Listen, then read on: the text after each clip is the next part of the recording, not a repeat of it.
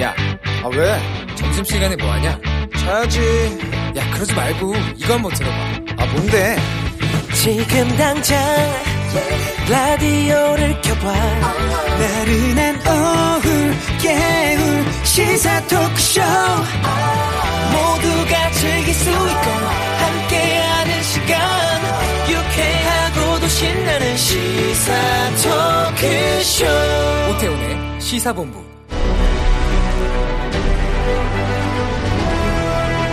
김철민의 본부 뉴스.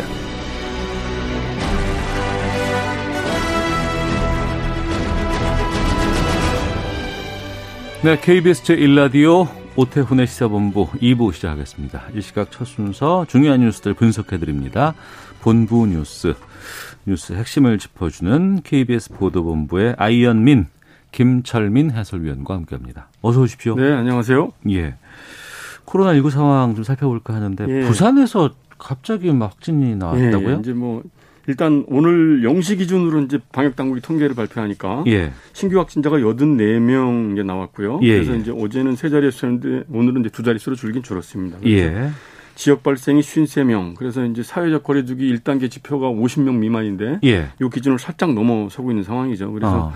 그 추석 연휴 가족 지인들 모임을 중심으로 한 구리가 이제 산발적으로 계속되고 있는데 네. 말씀하신 것처럼 그 오전에 이게 이제 부산에서 집단 감염 50명이 넘는 집단 감염이 발견이 됐는데 그럼 이건 84명은 포함 안 될 수도 그렇죠. 오늘 있겠네요. 통계는 포함이 안 됐고 이건 내일 아. 통계 반영이 될 겁니다. 예, 예. 영시 기준이다 보니까 오늘 오전에 발견이 된 거거든요. 예, 예. 그래서 지금 부산 북구 만덕동에 있는 햇드락 요양병원이라고 하는 이제 병원인데 예. 병상이 180개 정도 되는 이제 중소규모 요양병원이고 그 직원들 뭐 해서 한 직원하고 환자까지 다만 한 260명 정도 좀 수용이 돼 있었다고 그래요. 네네. 그런데 이제 아침에 발표를 했는데 그 직원 11명, 환자 42명, 53명이 무더기로 확진 판정을 받았다. 이렇게 어. 이제 방역 당국이 밝혔거든요. 예. 부산시에서 밝혔는데 그 이제 지난 8일에 이 요양병원에서 일하는 50대 여성 간호조무사가 음. 퇴근을 하는데 몸이 안 좋아서 이제 자체 스스로 열을 재보니까 그 온도가 체온이 38도가 넘었다고 그럽니다. 네. 그래서 이제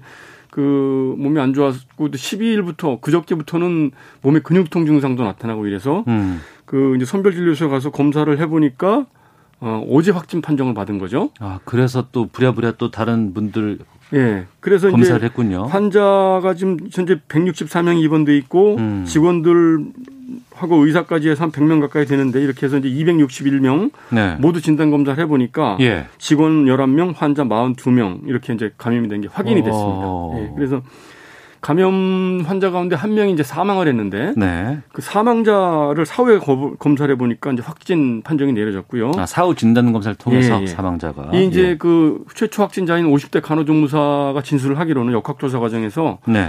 이제 이 사망한 환자하고 접촉을 한 뒤부터 열이 나기 시작했다 이렇게 이제 진술을 했습니다. 그래서 음. 아마 이 간호조무사라는 직업 특성이 환자들하고 밀접 접촉하는 이제 이런 그렇죠. 수밖에 없는 상황이기 때문에 예, 예. 또 이 요양병원이라는 데가 고령 환자들이 대부분이거든요. 음. 그래서 지금 1차로 53명이 나왔는데 그 이거 외에 1차 검사에서 음성이 나온 사람들도 추가로 또 양성이 나올 수가 있고 또 사망자가 얼마든지 나올 수 있는 상황이기 때문에 방역 당국이 바짝 긴장을 하고 있습니다. 그래서 네. 지금 그 현재 그 부산시 보건당국은 만덕동에 있는 요양병원이 11개인데요. 네. 11개 병원에 있는 그 지- 직원 환자 1,400명에 대해서 지금 전수 검사를 좀 하고 있고요. 네. 만덕동 소재 공원들은 다 폐쇄가 됐고 음. 그 지역의 일반 음식점, 휴게 음식점에도 이제 집합 금지 명령이 내려져 있습니다. 네. 내일도 좀 추이를 좀 봐야 되겠군요. 예, 예, 이제는 알겠습니다.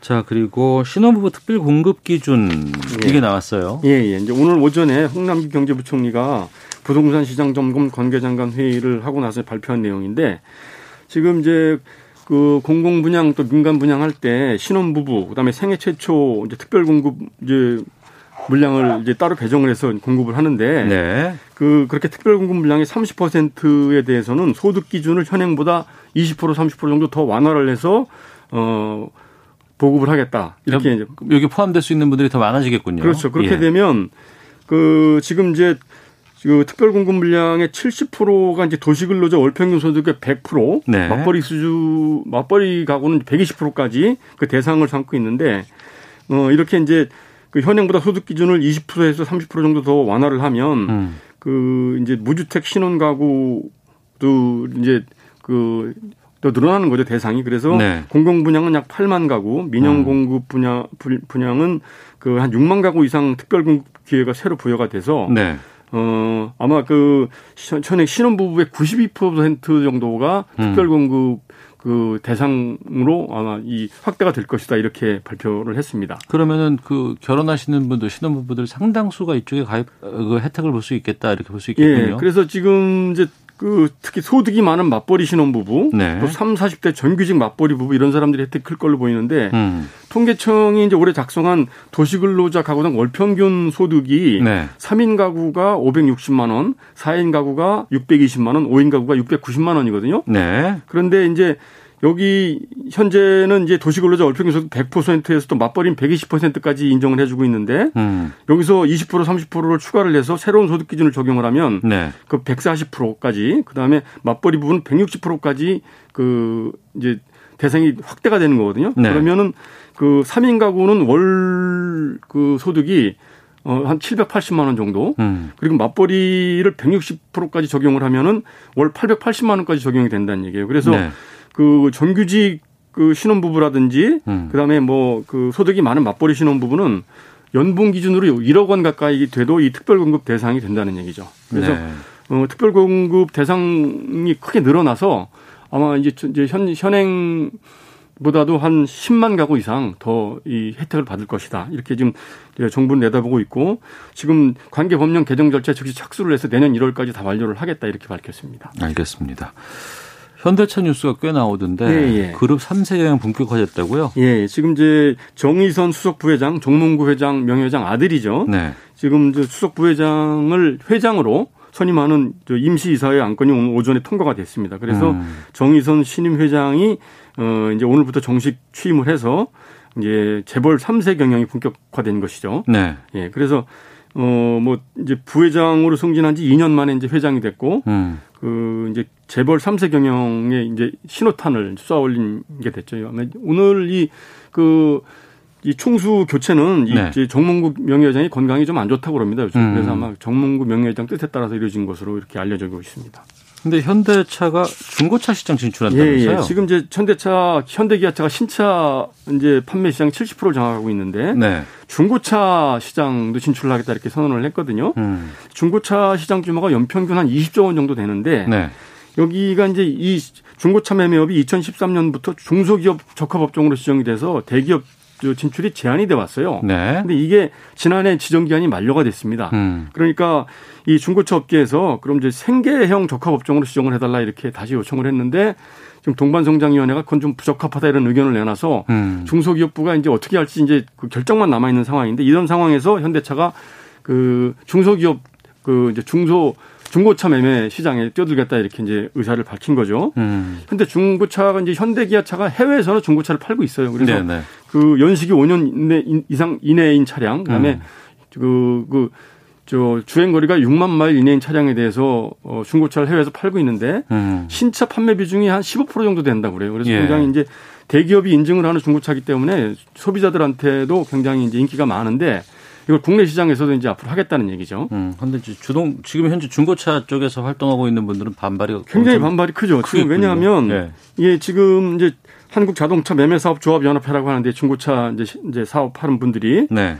대개 이게 시- 이제 중고차가 가장 인기 있는 매물이 연식이 5년 미만 된 매물이 전체의 52%, 네. 6년 미만 된 매물이 전체 60% 정도 된다고 그래요. 음. 그 이제 6년이 넘어간 중고차들은 잘 안 산다는 얘기죠. 예. 근데 이제 현대차가 5년 된 미만 된 매물들을 이제 그 수거를 해서 이제, 파- 이제 판매를 하게 되면 대부분 물건들이 다 이 대기업들에 집중된다는 얘기죠. 어. 예, 그래서 이 물건을 매집할 수가 없기 때문에 기존 중고차 업계들은 다 고사를 하게 된다 이러면서 강력히 반발하고 있는 상황입니다. 알겠습니다. 자, 이 소식까지 살펴봤습니다.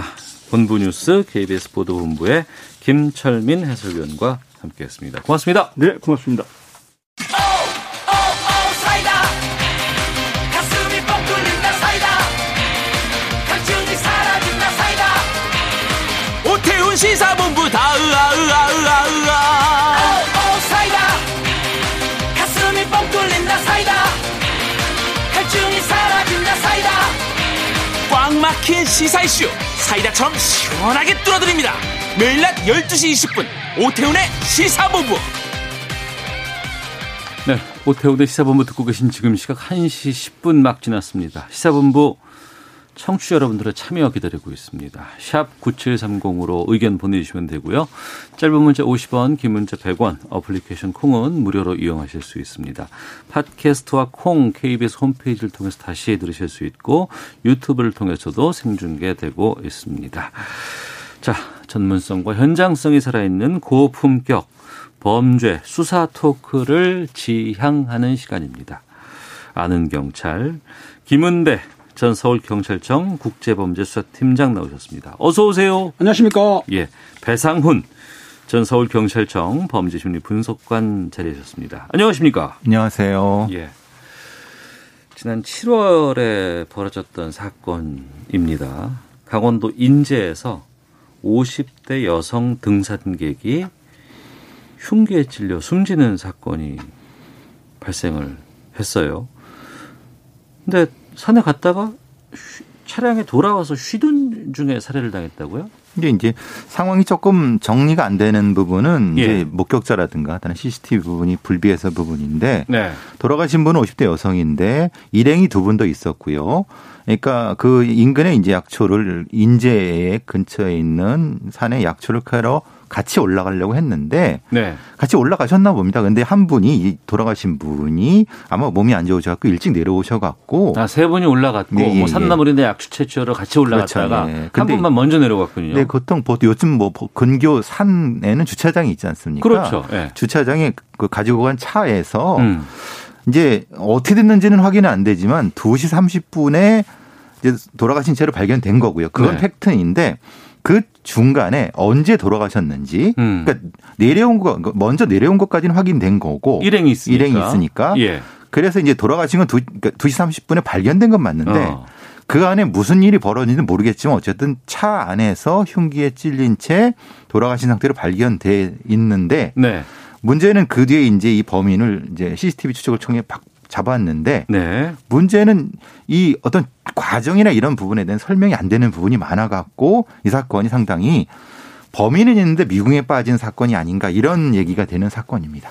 그러니까 어, 돌아가신 분은 있고 또 범인도 잡혔는데 왜 이런 살해를 했는지 뭐 이런 정확한 동기나 이런 게 파악이 안 된다는 건가요? 그렇습니다. 그 범인을 검거를 했습니다. 마이크 좀 범인- 가까이 네. 네, 더 범인을 들려주시고요. 검거해가지고 경찰들이 프로파일러도 동원해서 이제 범인 네. 원인을 원인이 있어야 결과가 있으니까 조사를 했는데 예. 실제적으로 피해 당한 사람하고 연관이 없습니다. 지인도 아니고 아는 어. 사람도 아닙니다. 그런 예. 상황이고 또 성폭행 흔적도 나오질 않았었어요. 어. 아니면 또 강도 흔적도 되질 않았고 예. 그렇다고 한다면 두 사람에 의해서 어떤 상황이 벌어졌는지나 교수님 말 맞다는 내용을 알 수 없지 않습니까? 음. 그러니까 이게 우발적이고 좀 묻지마 살인 아니냐. 네. 왜냐하면 특별한 그 원인이 없기 때문에요. 그렇기 때문에 많은 노력을 했지만 결론적으로 성폭력이라든지 아니면 강도나 이런 걸 찾지 못했기 때문에 네. 어떤 그 말씀드린 대로 아무 이유 없이 그냥 사람을 살해한 거 아니냐라고 추정하게 된 거죠.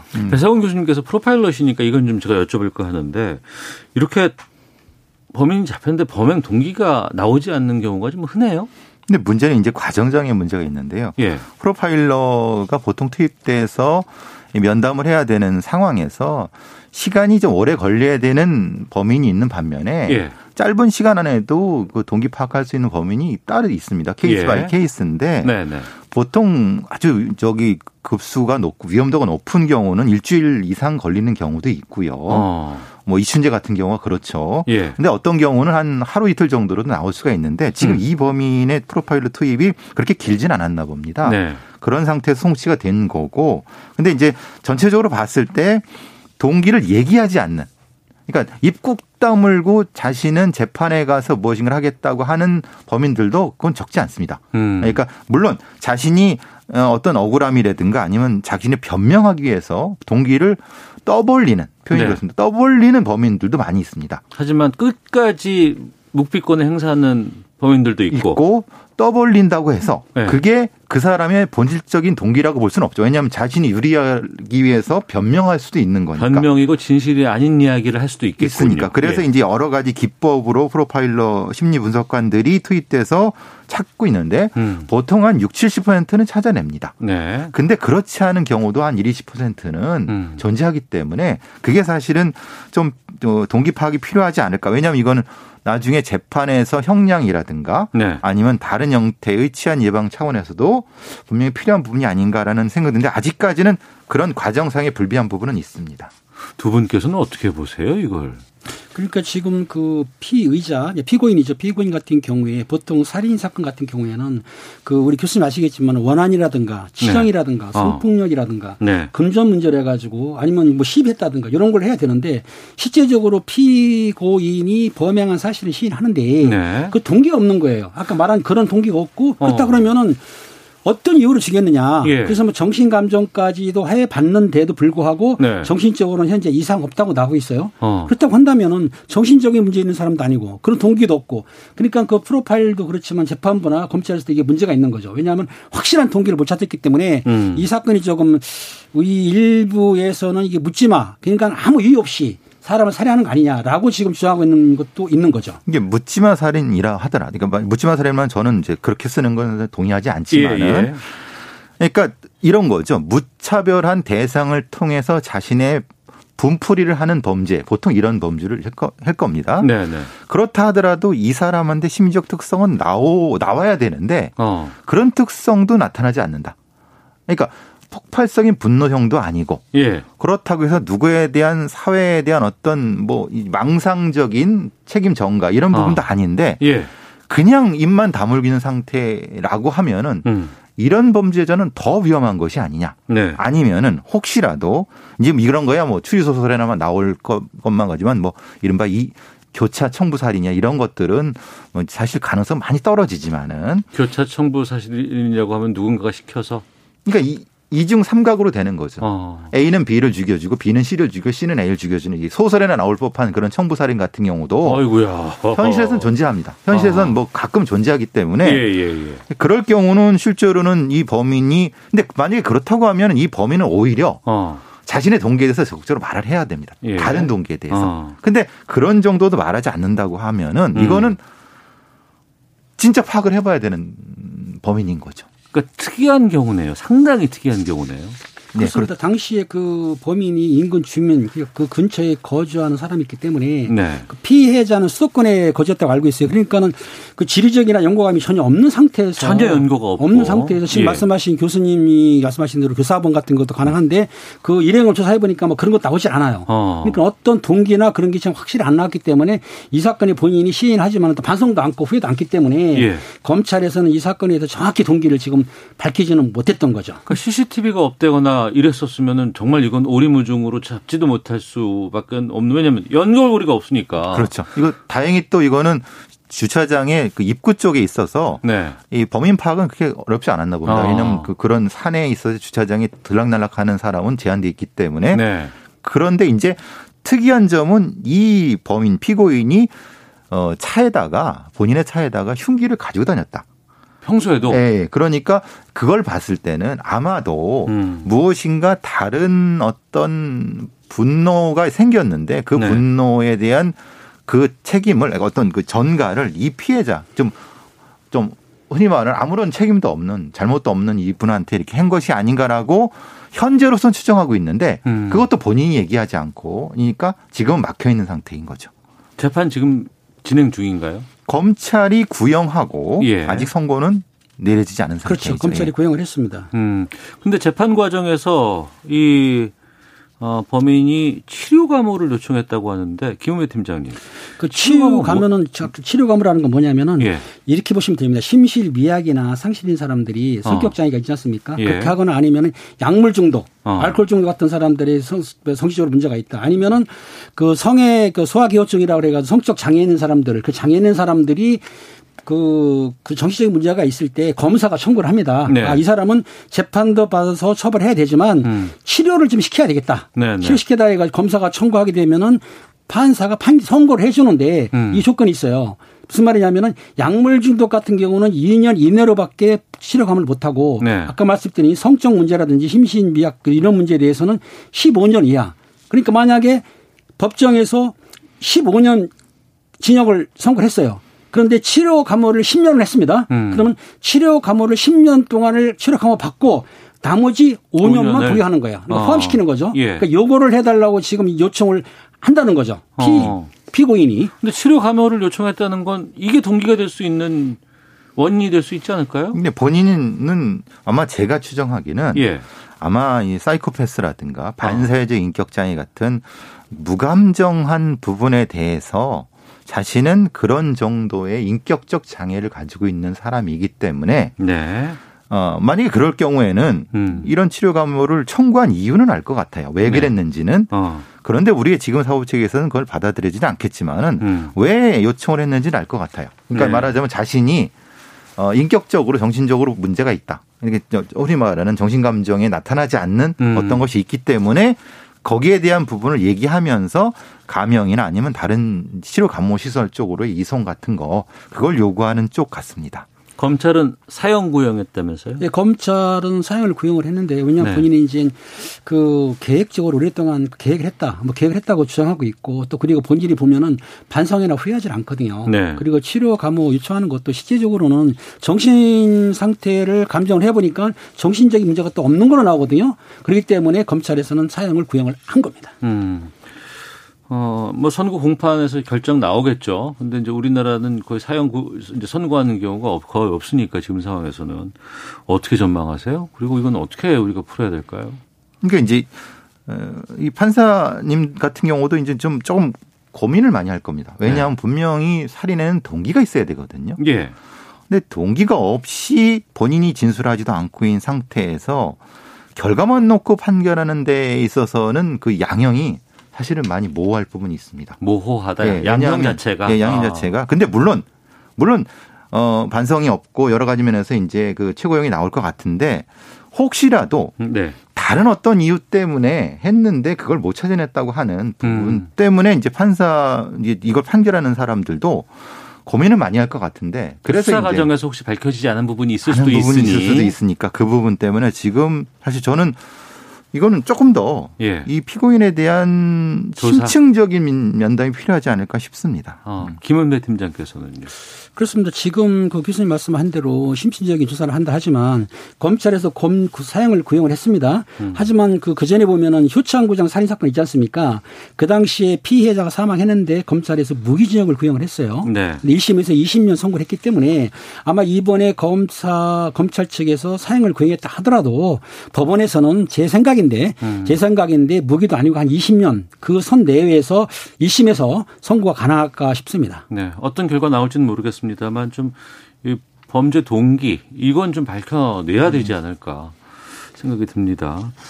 자, 다음 상황도 좀 살펴보겠습니다. 이 뉴스 보고서 좀저 어, 이럴 수도 있어? 좀 생각이 들었는데 부산에서 아파트촌인데 특히나 고층 아파트입니다. 남성 두 명이 드론을 띄워서 주민들의 어, 사생활을 촬영하다가 발각된 사건이 있었습니다. 그러니까 드론을 이용한 불법 촬영 사건이죠. 기현배 팀장께서 좀 정리해 주시죠. 그렇습니다. 9월 19일 그 새벽이죠. 0시부터 3시 사이에 부산 수영구에 이제 고층 아파트가 많은데 네. 이 드론이 아마 두, 두 사람이 뛰었던 것 같아요. 네. 이 드론이 이제 한 세- 두세 시간 동안 촬영하다가 그만 아마 고장 같은데 네. 그게 베란다에 떨어진 거예요. 네. 그리고 꽝 떨어지니까 소음이 크지 않습니까? 어. 깜짝 놀란 주민들이 112 신고를 했습니다. 예. 그러니까 경찰들이 112 신고를 받고 출동해서 보니까 당시에 그 드론을 운- 운행했던 사람이 드론을 수거하려고 오다가 경찰을 보니까 도주를 했어요. 어. 도- 그 당시 못 잡았는데 네. 그 아파트 같은 경우는 CCTV가 많지 않습니까? 그러니까 예, 예. CCTV를 추적해가지고 두 사람을 검거를 했습니다. 어. 음. 그러니까 촬영은 여러 번 이전부터 해왔던 것 같고 다만 이 드론이 떨어졌기 때문에 이게 발각된 거 아니에요? 그렇죠. 음. 그러지 않았었으면은 그동안도 모르고 계속해서 좀 이런 일이 있는지도 확인 못했을 거 아니겠습니까? 그냥 소문으로만 떠돌든 이제 소문이라든가 이런 거는 저도 많이 들어봤습니다. 예. 왜냐하면 고층 아파트에서 뭔가 소리가 나는데 기분 나쁜 소리 난다 정도까지만 해는 얘기는 들었는데 그게 이제 추정하긴 드론일 음. 네. 것이다라고 했는데 이제 부산에서는 이 증거가 나온 거죠. 어. 그러니까 밀착해서 아마 찍었나 봅니다. 예. 그러니까 이제 그 아마 이 거실 바깥에 있는 유리창 쪽에 드론을 아마 그 고정시켜 놓고 예. 어. 정지시켜 놓고 안에 있는 사생활을 네. 찍어서 그 안에 이제 이거는 송신형이 아니라 그 안에 어떤 저장형 같습니다. 아. 그 안에 카메라가 있고 예. 카메라 위에 저장 장치가 있는 상태 같습니다. 그래서 그것이 떨어진 거를 그 안에 있는 저장 장치를 확인해 봤더니 아. 다른 영상도 있었더라. 그럼 뭐냐면 그 안에 여- 그러니까 한 번이 아니라 여러 번 했고 범인을 잡고 보니까 잡아서 그 사람의 컴퓨터를 저기 압수수색해서 보니까 음. 다른 영상들도 있다. 네. 이건 이제 상습적이고 혹시 어떤 상업적인 목적으로 음. 이것을 써서 유포하려고 하진 것이 아닐까라는 것까지 수사가 확대되고 있는 상황인 거죠. 이게 어떤 처벌 받을 수 있, 어요 성폭력 특례법이 보게 되면은 그 불법으로 카메라 등을 이용한 불법 촬영은 처벌을 하거든요. 네. 처벌하기 때문에 7년 이하 징역이나 뭐 7년 이하 징역 처할 수도 있고 이걸 영업적으로 하게 되면은 3년 이상 처벌할 수는 있는데 음. 당시에 확인해 보니까 드론에 이제 고성능 카메라가 달려 있는 거예요. 이렇게 달려 있으면서 고층 아파트는 문제가 보면 아마 그 아파트가 높다 보면 앞에 큰 건물들이 없다 그러면은 사생활을 할 때에 네. 커튼을 치지 않는다는 거예요. 어. 그러니까 커튼을 안 치니까는 내부가 보이지 않습니까? 그리고 고성능 카메라로 성관계 영상을 촬영을 한 거예요, 이 사람이. 어. 한 10여 건을 촬영했다 그러는데 아, 교수님 말씀한 대로 그 고정난 추락한 드론도 확인해보고 또 컴퓨터라든가 스마트폰을 확인해 보니까 이 사람이 한 10여 건 정도의 그 성관계 영상을 갖고 있기 때문에 이 건을 처벌하는 건데 당시에 아마 드론을 운행하면서 하면서 아마 좀 실수를 했다든지 떨어졌는데 그 촬영했던 사람은 구속을 했고 네. 같이 있던 지인은 이제 불구속 수사하고 있거든요. 음. 더 수사하게 되면 아까 포렌식 같은 것도 하게 되면 더 많은 그 불법 영상이 나올 거라고 생각이 듭니다. 이게 혼자 한 게 아니라 네. 두 명이 짝을 이뤄 한 거예요. 예. 그러니까 굉장히 계획성이 있는 거고 계획성 있는 예, 범죄다. 그리고 이거는 어.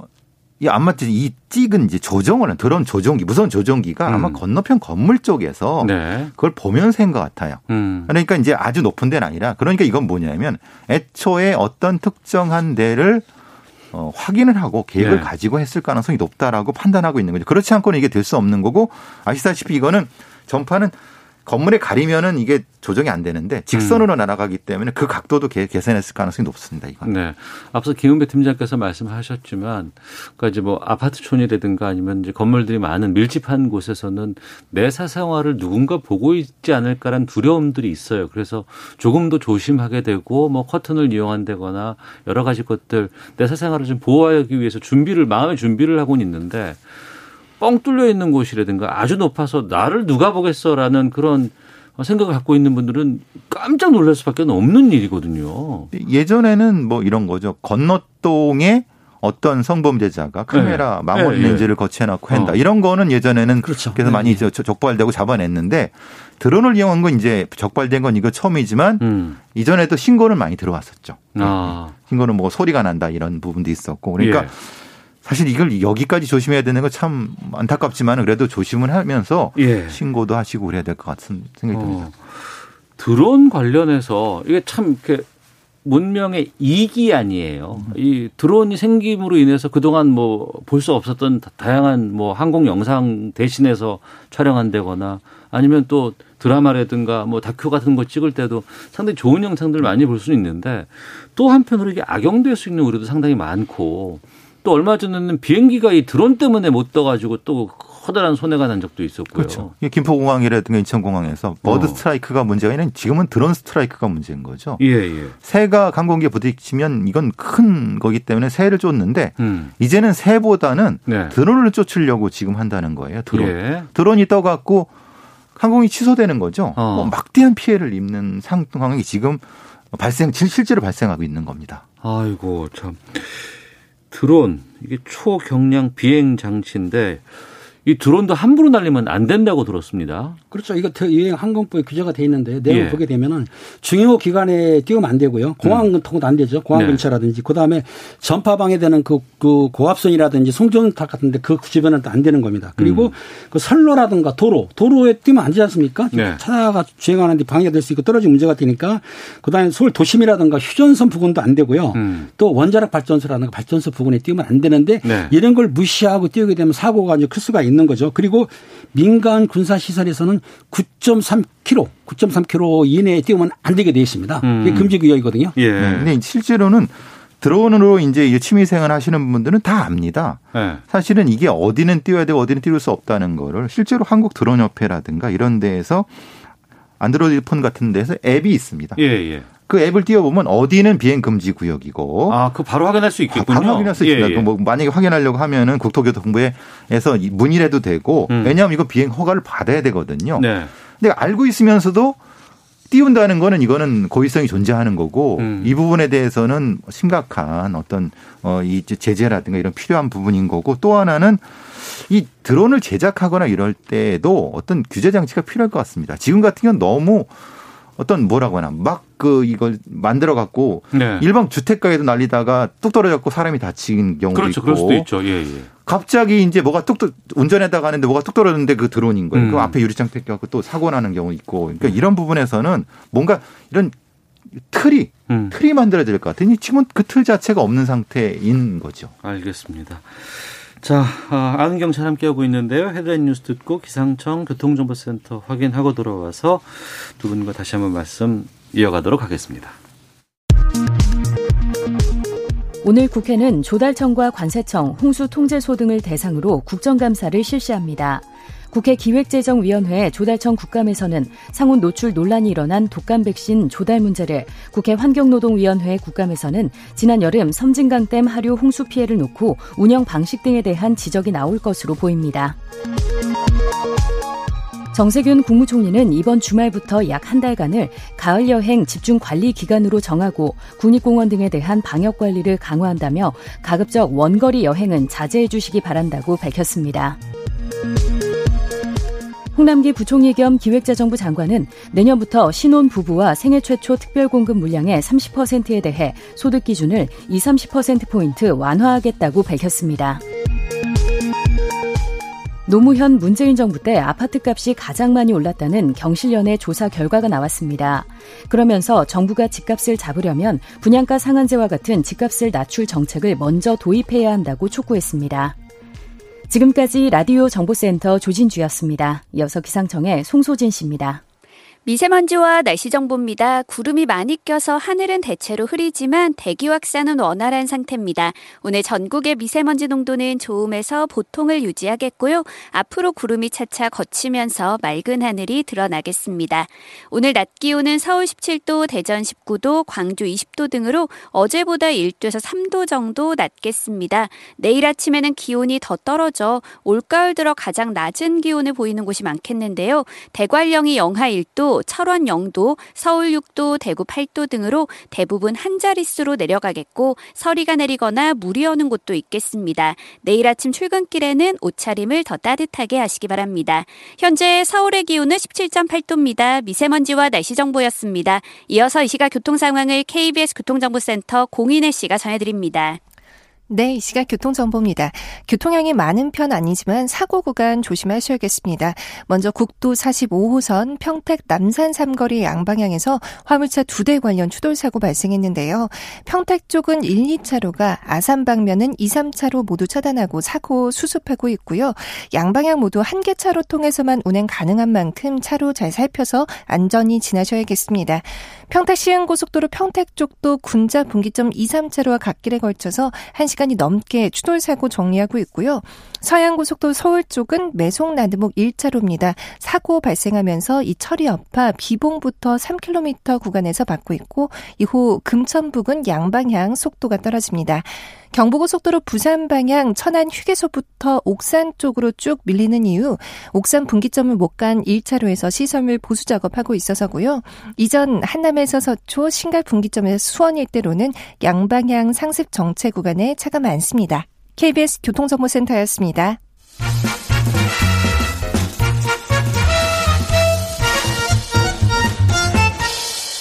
오태훈의 시사본부 네, 아는 경찰 돌아왔습니다. 배상훈 전 서울경찰청 범죄심리분석관, 김은배 전 서울경찰청 국제범죄수사팀장과 함께 말씀 나누고 있습니다.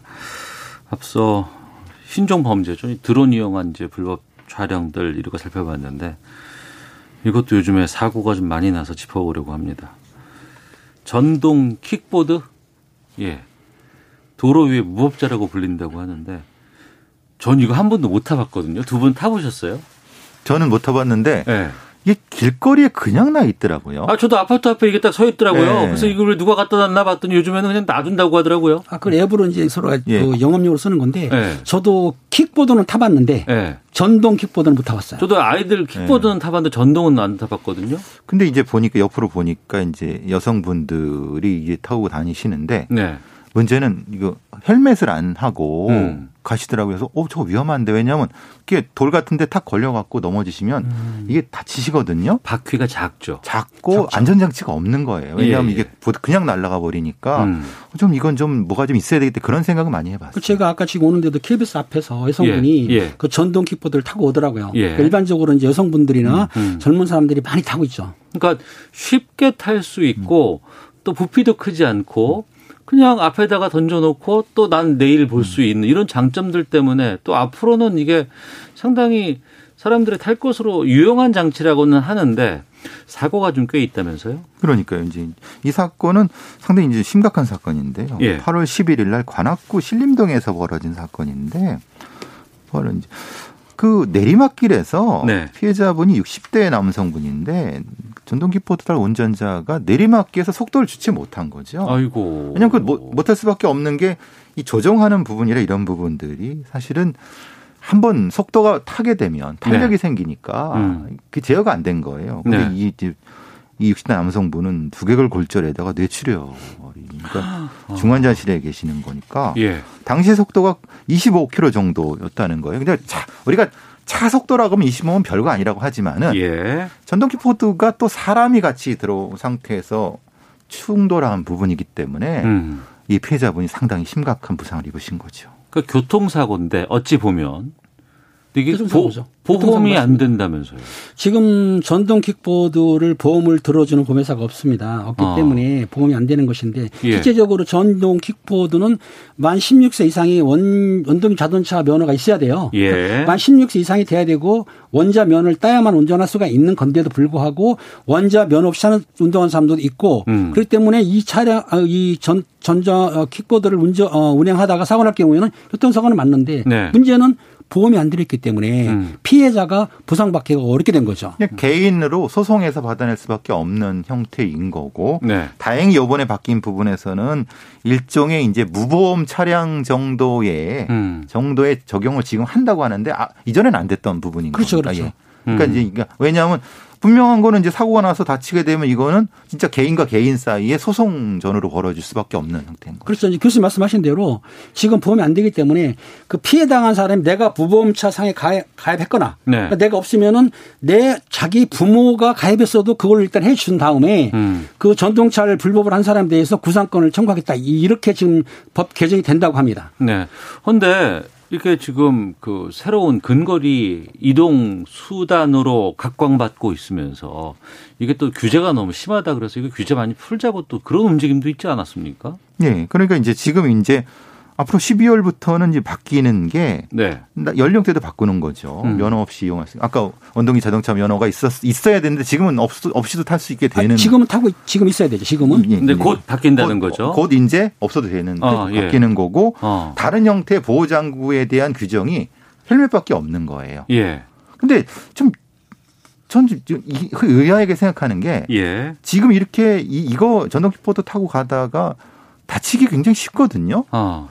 그러니까 이거를 개인의 어떤 선택으로만 하면 되느냐. 예. 최소한의 어떤 무릎이라든가 아. 아니면 팔이라든가 아니면 어떤 형태의 보호 장치에 대한 규정은 있어야 되지 않을까. 예, 예. 이거 자체가 없이 그냥 자율적으로 어. 흔히 말하는 규제 완화 차원에서 이거 다 풀어주는 것이 옳고 적절한가. 이 부분은 사실은 좀 논란이 될 것 같아요. 그렇습니다. 12월 10일 날 도로교통법을 개정하기 때문에 예. 13세 이상의 사람들이 탈 수가 있는데 예. 면허가 없어 탈 수가 있어요. 어. 면허 타기 때문에 아마 상당히 늘어갈 것 같은데 지금 말씀하신 대로 본인들이 헬멧 쓰는 거는 이게, 이게 권고 사항이기 때문에 음. 안 지켜도 사실 처벌할 폭이 없는 거거든요. 네. 그러니까 이게 지금 개인용 그 이동 장치라고 봐가지고 자전거랑 같이 봤기 때문에 자전거 도로도 갈 수가 있고 차도도 갈 수 있고 다만 이제 그 자동차 전용 도로라든가 보도는 못 가게 돼 있지만 네. 사실상 13세 이상 14세 15세 애들이 교통법규를 모르기 때문에 음. 그걸 풀어주게 되면은 골목이건 도로건 차도건 제가 볼 때는 엄청나게 타고 다닐 것 같아요. 그래서 네. 이게 소문이 났습니다. 고라니하고 합쳐가지고 퀵란이다. 음. 퀵보드하고 고라니 네. 튀어, 튀어지 않습니까? 그래서 예. 퀵란이라고 볼 정도로 문제가 되는데 어. 정부에서는 규제를 풀어주는 대신에 많이 활성화시켰지만은 사건 사고 당시 어떻게 할 것이냐 예. 이런 게 좀 부족한 거죠. 이게 특히 이제 동네 같은 데에서 아이들 있지 않습니까? 예, 예. 어린 아이들, 음. 3, 4세, 4, 5세. 이 아이들이 피해자가 되는 경우가 생긴다는 거예요. 그러니까 이게 사고 유형이 다른 것과 좀 차이가 있는 게 우리가 아이들한테 야 너 길 다닐 때 차 조심해야 돼라고 하는 건 차는 차도로만 다니잖아요. 그렇죠. 부피가 크잖아요. 그리고 거기는 그 소리가 좀 나잖아요. 이런 것 때문에 난 저기만 내가 안 들어가면 조심할 수 있어라는 게 있는데 이 킥보드는 언제 어디서 누가 어떻게 올지를 알고 조심을 합니다. 소리도 안 나고 작고 경보 장치도 없어요. 네.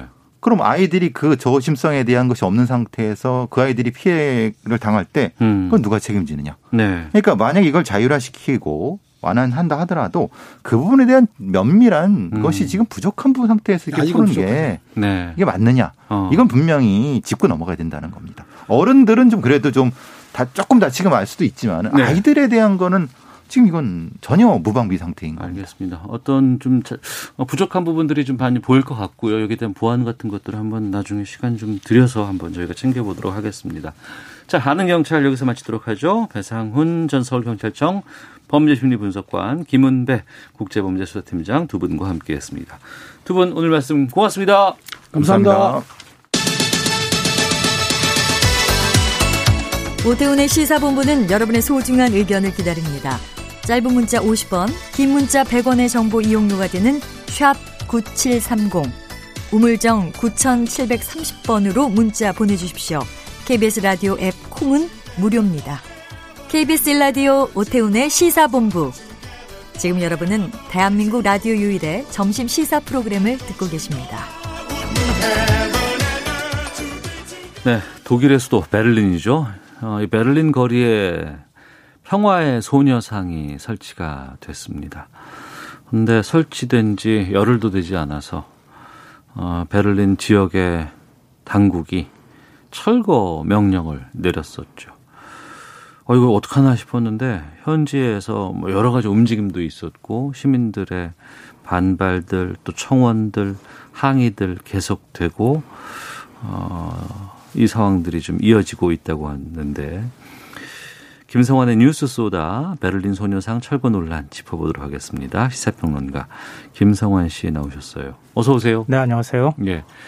이게 처음에는 설치됐다고 했을 때 참 좋아했었는데 네. 되다가 또 갑자기 또 철거해야 된다는 얘기가 나왔고 근데 또 어제 그제 여러 가지 변화들이 참 많이 있었거든요. 네, 맞습니다. 저희가 독일 현지를 좀 이렇게 그러니까 김성환 평론가 말씀 나누기 전에 좀 직접 연결해서 어떤 상황에 벌어지고 있는지 또 어떤 지금 단계인지 좀 짚어보도록 하겠습니다. 그 독일 슈레더 전 총리 부인이십니다. 독일 노르트라인 베스트팔렌주 경제개발공사의 김소연 한국 대표 연결해서 말씀 좀 나눠보겠습니다. 나와 계시죠? 예, 안녕하세요. 예. 아, 김소연 대표께서 이 밑에 구청장에게 직접 철거에 항의하는 서한을 보내셨습니다. 어떤 마음으로 보내셨는지도 좀 여쭙겠습니다. 어, 일단 독일의 공공장소에 이런 소녀상이 시민단체 노력으로 설치되는 것이 정말 힘든 일이거든요. 예. 그러니까 설치까지 아마 코리아 협의회의 한정화 대표나 또 비롯해서 얼마나 많은 사람들이 고생하면서 진행을 했겠습니까. 음. 그런데 이 소녀상이 제막한 지 얼마 되지도 않아서 갑자기 철거 명령이 내려졌더라고요. 예. 정말 깜짝 놀랐고요. 사실 독일에서 행정적으로 승인난 일이 이렇게 급박하게 어, 철회되는 경우는 정말 드문 일이거든요. 음. 그래서 일단 교민으로서 굉장히 놀랬고요. 또 독일에 사는 교민으로서 작은 보탬이 좀 되고 싶은 마음이 있었는데 아, 제 입장에서 할 수 있는 게 아마 항의선 정도 보내는 일이 아닐까 생각해 봤습니다. 네.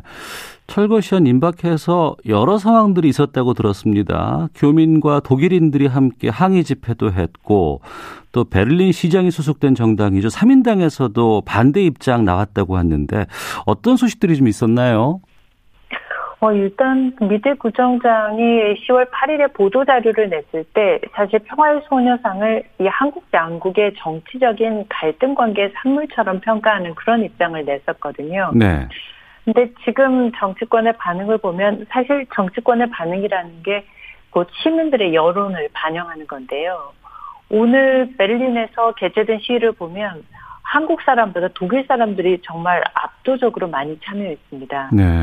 그러니까 제 추측이긴 하지만 아, 마도 폰다셀 이 구청장님도 시위의 추이를 좀 지켜보고 계셨겠죠. 어. 그러니까 사람들이 특히나 자기의 유권자인 구의 국민들이 계속 많이 모이니까 예. 아무래도 좀 심리적으로도 아 이게 좀 중요한 사항이고 사람들이 또 이렇게 모이니까 어. 제 입장을 직접 전달할 필요도 있겠다고 생각하셔서 깜짝 등장까지 하신 것 같아요. 아, 집회 현장에 직접 나왔어요, 구청장이. 네네 전혀 예상하지 못했던 일이라고 합니다. 음. 그래서 예 제 추측으로는 본인 선거 후에 유권자들이 너무 많이 모이니까 아 내가 가서 내 입장 표명을 직접 좀 해야겠다 이런 생각도 하셨을 것 같고 또 지금 3인당에서도 지부에서는 아 우리는 소녀상 철거에 반대한다 이런 공식 입장을 표명을 했고요. 네.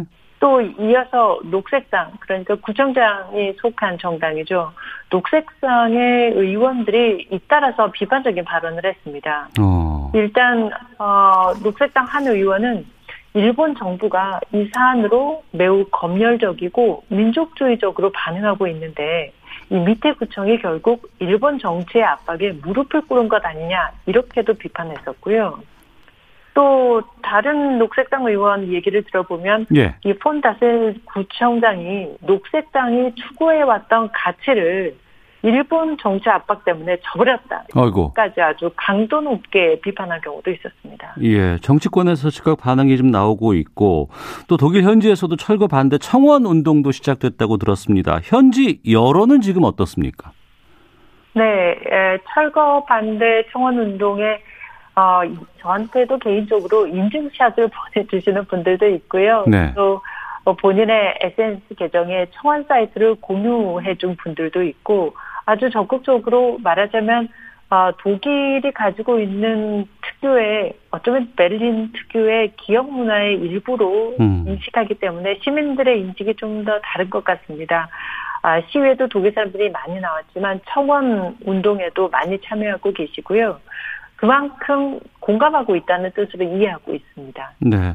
전해주신 말씀을 들어보니까 지금 현지에서는 상황이 좀 나아지는 것 같은 느낌이고 또 여러 가지 여론으로 확산이 돼서 이후의 상황도 좀 많은 변화가 있을 것 같은데 이 상황 어떻게 전망하세요 앞으로? 어, 저 개인적으로는 전화 위복의 기회로 삼을 수 있지 않을까 조심스럽게 생각해 봅니다. 어, 이 소녀상을 밑에 구청이 너무 급박하게 철회를 하려고 했기 때문에 오히려 독일 시민들의 반발을 산 것 같고요. 예. 그리고 독일은 독일 시민들은 전 세계적으로 정말 역사 의식이라면 둘째가라면 서러운 어, 사람들이죠. 음. 그렇기 때문에 이게 독일에서 그리고 분단을 일상으로 체험했고 또 도심 한복판에 유태인 추모관이 있는 곳이 바로 벨린입니다. 네. 아, 이런 벨린 시민들이 이 소녀상의 철거 그냥 좌시하지 않을 것이고요. 어허. 때문에 오히려 이번 일로 아, 처음에 우리가 깜짝 놀랐고 또 이렇게 흥분하기도 했지만 오히려 이것이 더 여론화되고 예. 사람들에게 더 많은 관심을 불러일으켜서 음. 저는 오히려 어, 진행을 잘해갔다면 소녀상이 보편적인 여성 인권에 대한 어떤 상징물로 독일에서 자리 잡을 수 있는 또 계기가 되지도 않을까 이런 네. 조심스러운 생각도 해봅니다. 예. 슈레더 전 총리께서는 뭐라고 하세요? 여기에 대해서. 어, 물론 남편이 슈레더 전 총리와 이 건에 대해서 여러 가지 이야기도 하고 토론을 합니다. 예. 근데 기본적으로는 이런 것이죠. 이 역사라는 것은 어, 좋은 역사만 있을 수 있겠습니까? 역사의 어두운 면도 있는 것이고요. 한 나라가 미래의 발전적인 방향으로 나아가기 위해서는 역사의 어두운 면과도 반드시 직면해야 하는 것이죠. 그래야만 미래에 과거에 했던 실수를 재발을 방지할 수 있지 않겠습니까? 네. 그리고 중요한 것은 후세대는 전쟁에 아무런 죄가 없습니다. 음. 하지만 책임의식은 가져야 되는 거죠. 네. 한국에 계신 많은 국민들도 이 베를린 소녀상 지키는데 좀 작은 도움이라도 좀 되길 바라고 있습니다. 우리 정부라든가 국민들께 꼭 현지에서 좀 전하고 싶은 말씀 있다면은요. 사실 시민단체가 독일의 공공장소에 소녀상을 설치하는 것 보기는 쉬운데요. 이것을 하기까지 정말 그 과정은 어렵고 힘들고 많은 시간과 자원이 필요합니다. 네. 그런데 아시다시피 시민단체는 항상 이런 자원의 부족 때문에 어려움도 있고 또 활동의 한계가 있거든요. 저는 이런 단체가 앞으로 좋은 프로젝트를 더 많이 독일이든 또 다른 해외에서 펼쳐나갈 수 있도록 국민들께서 관심 가져주시고 응원도 해주시고요. 또 정부 차원에서는 가능하시다면 지원도 해주시면 좋지 않을까 싶습니다. 알겠습니다. 현장에서 많은 활동해 주셔서 고맙습니다. 오늘 말씀 여기까지 듣겠습니다. 감사합니다. 네, 고맙습니다. 네. 김소연 독일 노르트라인 베스트팔렌주 경제개발공사 한국 대표 연결해서 말씀 들었습니다. 아, 초반에는 우리가 좀 걱정을 좀 많이 했었는데 네. 지금 돌아가는 양상을 보면 앞서서도 이제 김소연 대표도 전화 위복 이렇게 얘기를 했는데 좀 나아지고 있는 분위기인 것 같아요. 네, 분위기가 많이 바뀌고 있는 것 어. 같습니다. 그러니까 독일 사회가 주목하기 시작했고요. 예. 어, 지금 밑에 이 구청장도 대화로 문제를 풀겠다 음. 이런 입장을 갖고 있기 때문에 예. 어, 앞으로 뭐 크- 뭔가 갈등이 생겨나거나 이런 음. 방식으로 문제가 풀릴 것 같아 보이진 않습니다. 근데 그 밑에 구청장이 왜 그런 일을 했을까요? 전 그게 그거 참 궁금했었어요. 와, 이 참 제가 설명을 드리면은 예. 아 간단치 않구나 이렇게 생각하실 것 같은데요. 어, 독일 국민들의 뭐 역사 인식은 우리가 굳이 뭐 두말할 필요가 없- 없을 것 같고요. 네.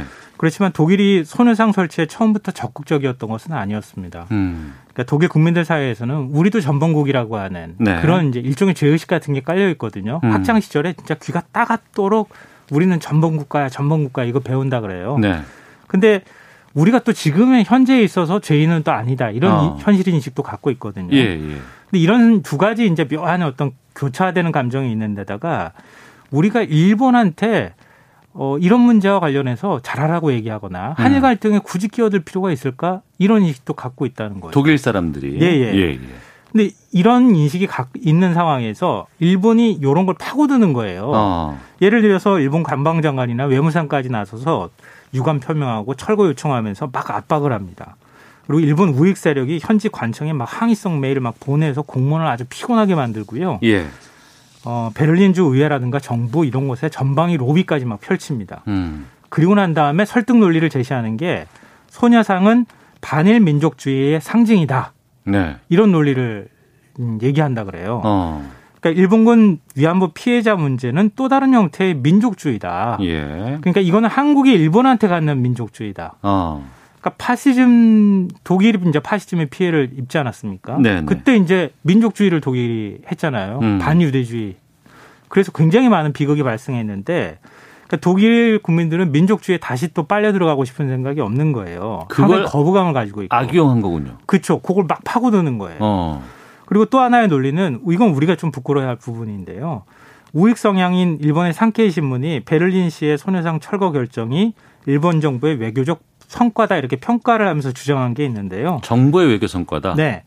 위안부 문제가 최종적이고 불가역적으로 해결됐음을 확인한 2015년 한일 외교장관 합의를 어. 베를린시에 정중하게 설명한 것이 주요했다 이렇게 주장을 하고 있습니다. 그녀들의 주장이긴 합니다만. 네. 그러니까 한국과 일본은 이미 다 합의했던 내용이었다. 음. 그걸 왜 외교 갈등을 굳이 일으키면서 그걸 네. 왜 독일이라고 하는 공원에까지 이걸 설치해야 되느냐. 음. 그리고 이거는 반일 민족주의 상징이다. 네. 이 외교적 마찰을 굳이 일으키면서까지 이렇게 할 필요 있느냐 이런 주장을 했는데 거기 좀 밀린 거죠. 음. 그래서 철거 결정을 내렸지만 네. 어, 지금 앞서 김세윤 대표랑 음, 통화하면서도 좀 느꼈습니다만 독일 현지에서도 상당히 반응이 뜨거웠고 또 구청장도 집회 와중에 직접 나와가지고 자기 입장을 얘기를 하고 그랬다고 해요. 그러면 지금 어, 일정 정도 좀 정리가 되고 있는 건가요? 어 일단 뭐 시간을 벌었다 이렇게 예, 얘기를 그렇죠. 했는데. 고비는 좀 넘겼다 이렇게 봐야 되는데요. 가처분 아. 신청을 냈다 그래요. 예, 이렇게 한 예. 2주 정도면은 나온다고 하는데요. 그 음. 사이에 우리가 좀 문구를 좀 그 지금 문구가 좀 논란이 되고 있잖아요. 그 비문이라고 적혀 있는 예. 것들. 예. 그러니까 그거를 좀 어떻게 좀 수정하거나 이런 음. 식의 어떤 합의를 좀 해보자 이런 네. 식의 그 태도를 보이고 있기 때문에 어, 애초에는 철거 명령 따르지 않으면 우리가 철거해 버릴 거야 이렇게 음. 됐는데 네. 독일 사회 분위기는 그렇게 해가지고 철거할 수 있는 사회 분위기는 그러니까요. 아니었어요. 예, 예. 그렇게까지는 가지 않을 걸로 보입니다. 어. 근데 저는 이 시민단체 코리아 협의회라고 하는 예, 곳이 그동안에 그쪽에서 여러 가지 활동도 하고 집회도 열고 뭐 예, 이번 소녀상도 설치한 곳인데요. 정말 성숙하게 이런 문제에 잘 대응했다 이렇게 예. 어. 칭찬해주고 싶어요. 어떤 점일까요? 왜냐하면 이, 어, 이 단체가 이제 위안부 할머님들과 함께 해왔던 단체인데요. 네. 어, 역사는 한 10년 정도가 넘어요. 어. 근데 한 6년 전 좀, 전부터 소녀상을 설치하는데 그때 네. 그냥 민족주의 감정에 머무르지 않고 전시 성폭력, 소수민족의 여성 성폭력 음. 이런 문제들을 보편적인 관점에서 접근하면서 소녀상 문제를 같이 갖고 왔다는 거예요. 아. 그러니까 독일 사회, 베를린 사회에서 공감대가 넓어져 있는 상황이었고 예.